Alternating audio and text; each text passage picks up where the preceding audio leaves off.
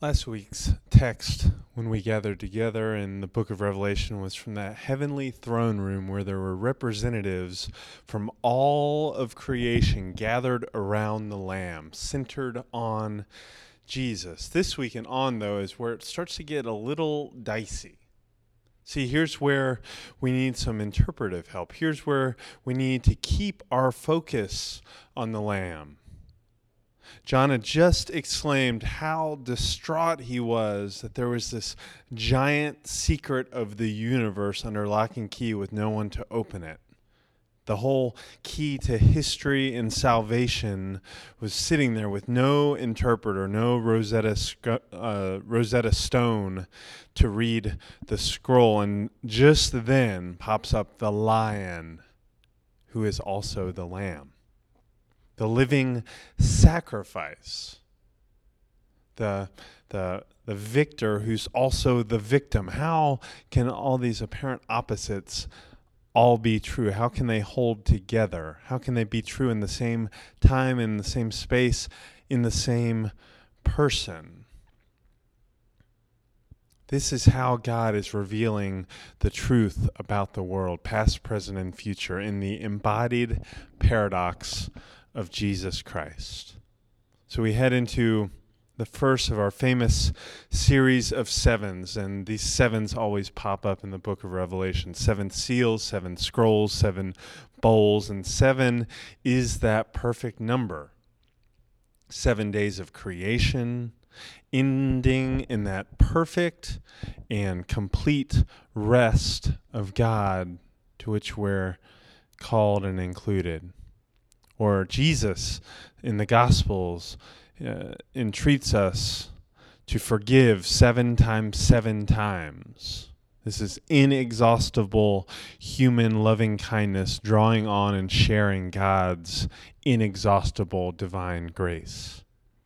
In seven, seven is kind of like a, I think the word is like synecdoche. And I'm not talking about the place in New York, but a synecdoche do you know what this word means, synecdoche? It's like uh, when the parts speak for the whole. And so, since seven is a number of wholeness, when you encounter seven in Revelation, be prepared to learn a little bit about the whole grain of the universe, how things work, and what's actually happening.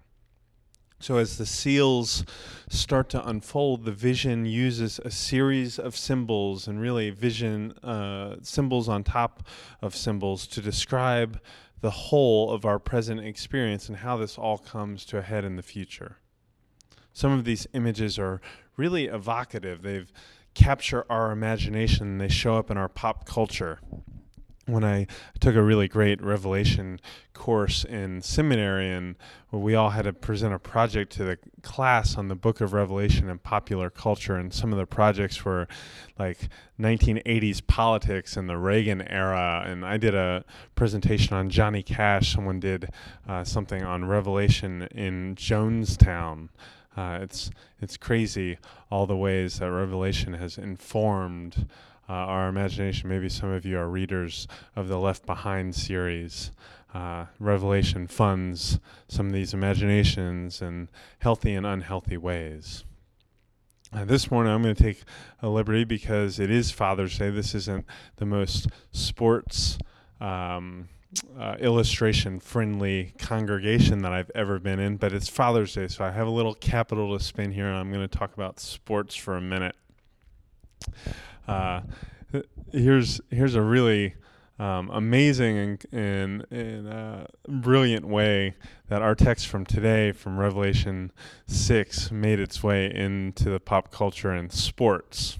Uh, here's, here's this famous headline Outlined against the blue gray October sky, the four horsemen rode again.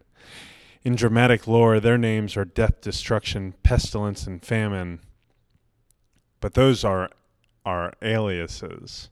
Their real names are Stuhldreher, Crowley, Miller, and Layden. They formed the crest of the South Bend Cyclone, before which another fighting Army team was swept over the precipice of the polo grounds this afternoon as 55,000 spectators peered down upon the bewildering panorama spread out upon the green plain below. Pretty dramatic way to talk about sports death, destruction, and pestilence and famine as the names for a backfield for the 1924 Notre Dame Fighting Irish team under Knute Rockne. And this is definitely a, a different era because for as apparently dominant and amazing as these four horsemen of the apocalypse were, the final score of that game was 13 to 7. Not a lot of scoring happening. And this has got to be one of the most famous contemporary uses of this vivid imagery of the Four Horsemen from our reading. And it was made uh, by legendary sports writer Grantland Rice.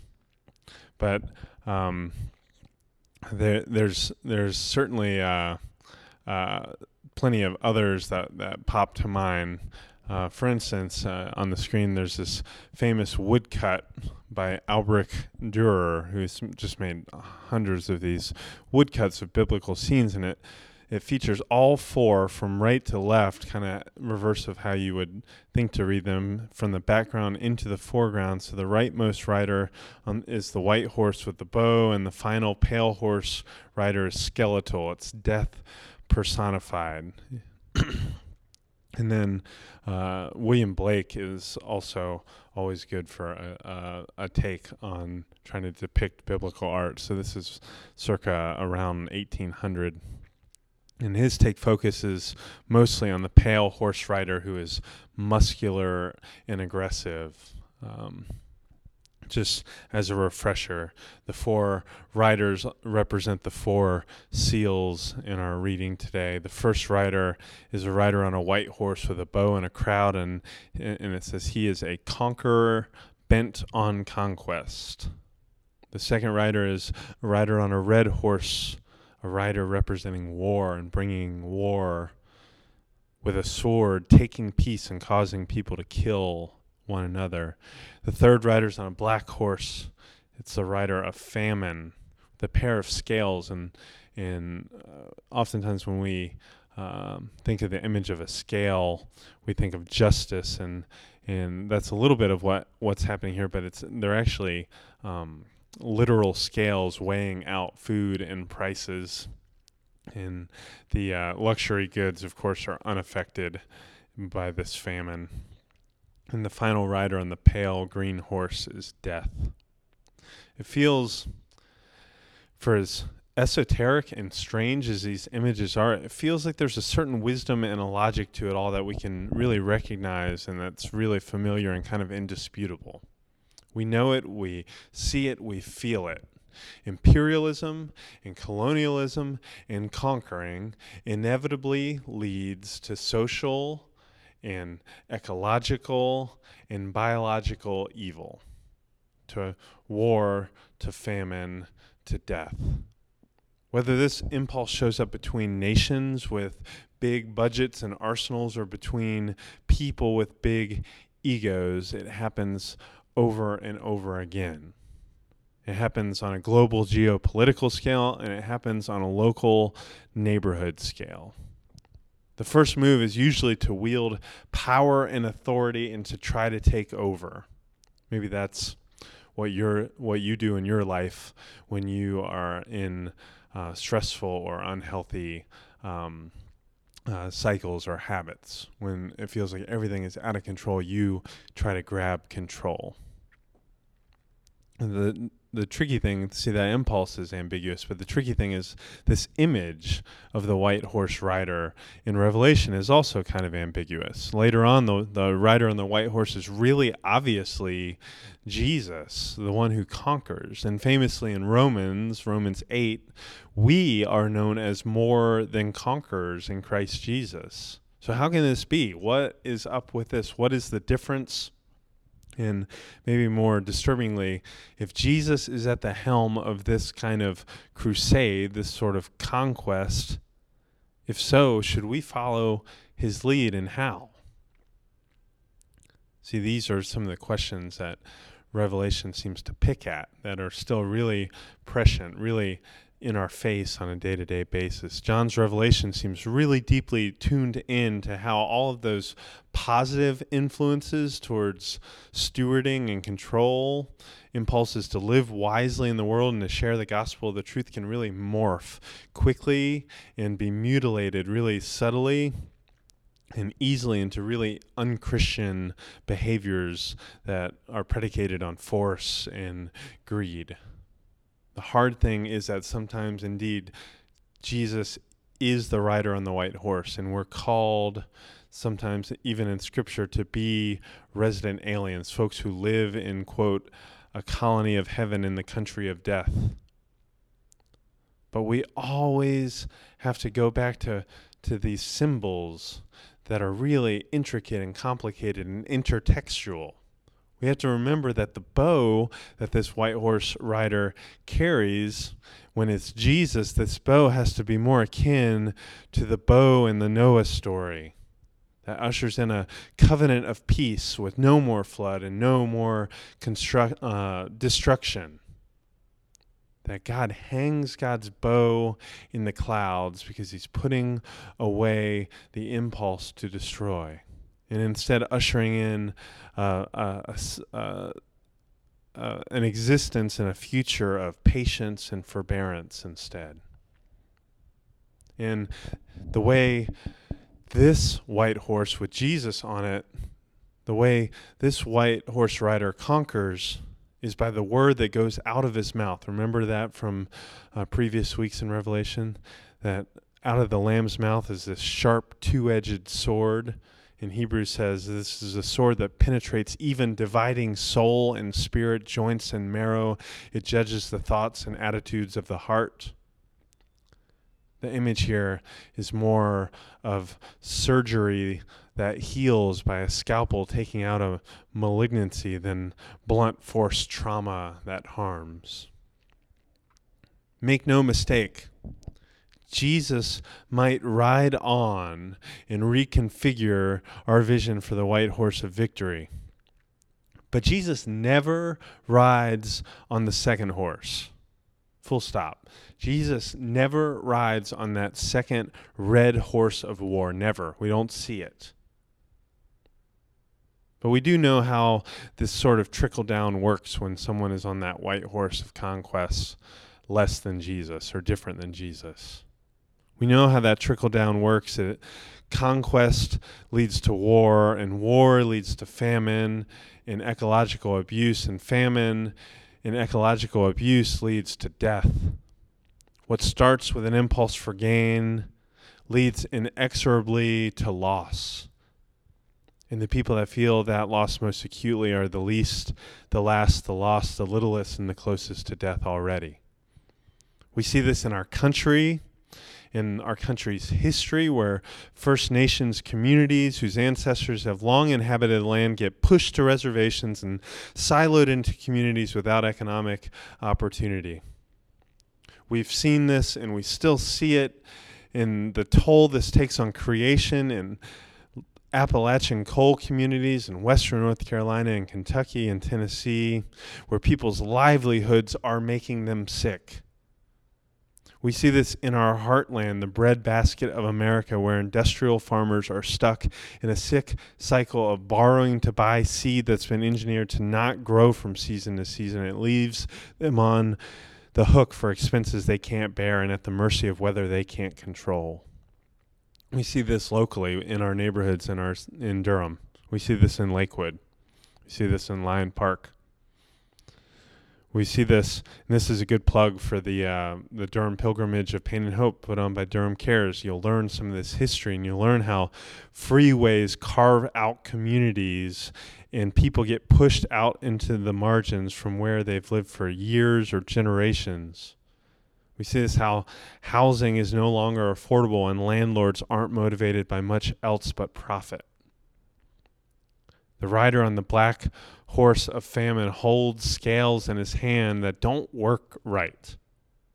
There's a thumb on these scales. You see, the rich and powerful buy and sell and eat and prosper. Luxury goods are recession proof. Cocktail parties happen amidst the rubble, and the chamber band is playing while the Titanic heads straight for an iceberg. We feel this if we're paying attention all over. We feel how creation groans outwardly and we groan inwardly. for the redemption of our land, our communities, of our bodies.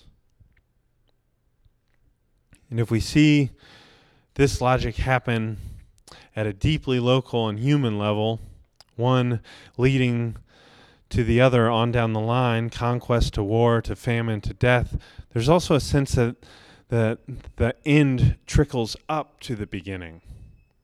That the destination sets the course, that death with a capital D is in charge and creates the mentality for scarcity, which of course leads to violence, which always leads to the consolidation and misuse of power. It's turtles all the way down and it's turtles all the way up.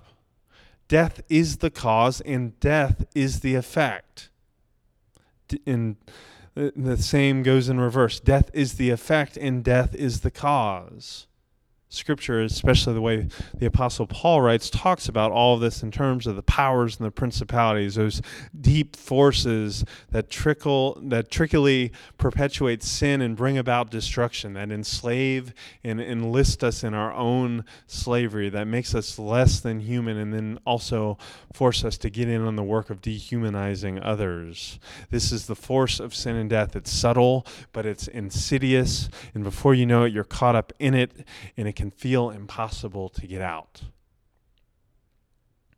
And right here is the revelation of the fifth seal. That those caught up in death in a really specific way are under the throne, and they're called martyrs. Remember, the, the, the word in Greek for witnesses sounds a lot like martyrs. So these martyrs are also witnesses, faithful ones, ones who have been dealt death but have chosen not to deal it for themselves. So that makes them interrupters. They've had their lives interrupted by death, but in choosing to suffer rather than to cause suffering, they become witnesses that death isn't really in charge in the way we assume it has been or needs to be. These interrupters with the slaughtered lamb, they've been slaughtered and have taken death's sting out of circulation. Don't get me wrong, let's not romanticize it or think that in their lifetimes their deaths didn't cause deep sadness and sorrow or massive trauma in their communities. It's just that their fragility shows everyone, puts it on display just how durable the kingdom of Christ is. When you talk about these faithful ones, these martyrs under the throne. I can't help but think about the folks who were killed a few years back in the shooting of Mother Emanuel AME Church in Charleston. If you remember, a, a young white supremacist terrorist targeted the historical church. Their problem was they were too open. They accept, they put forth hospitality and he accepted their hospitality at their Bible study. And then, in a premeditated act, he slaughtered nine brothers and sisters in Christ and injured three more. But what the shooter meant as a conquering moment that would then start to tip over the dominoes and trigger the second horseman of war in his in his talk about what his motives were, Dylann Roof said that he meant to incite a race war.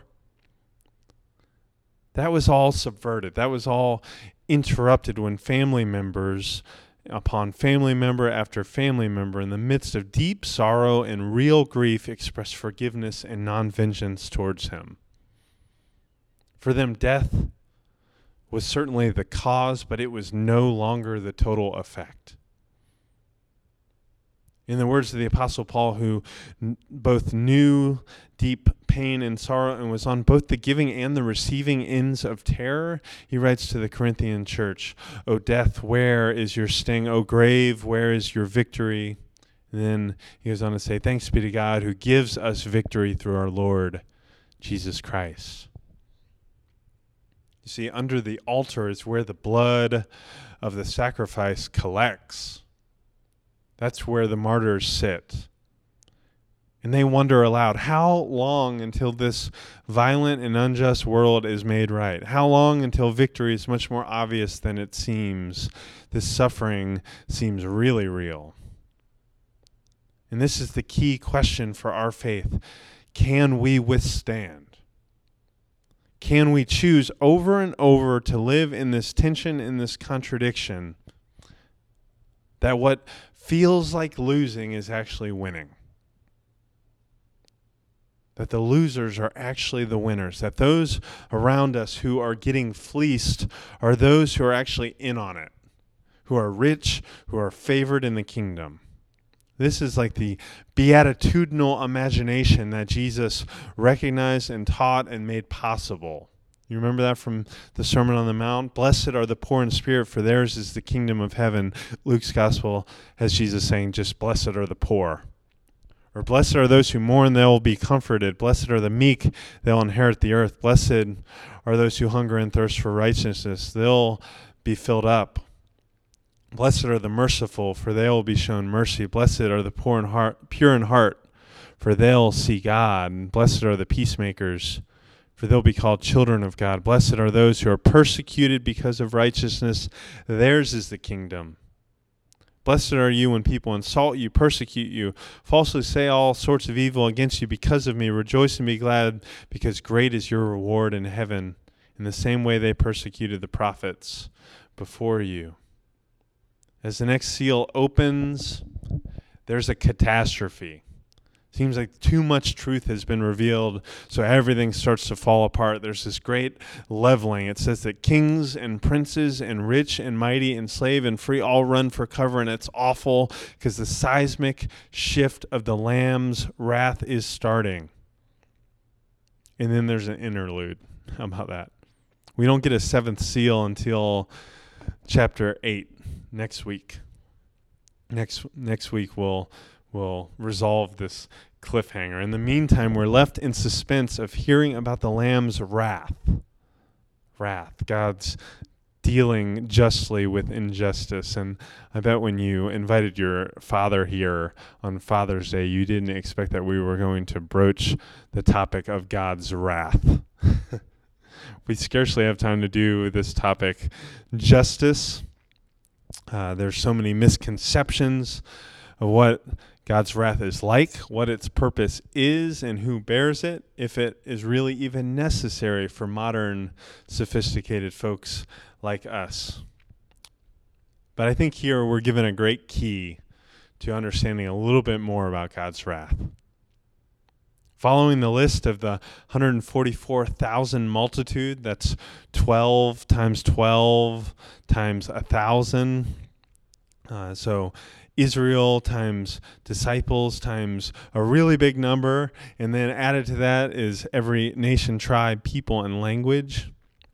And then after that, there's all these songs, salvation songs, and praise choruses.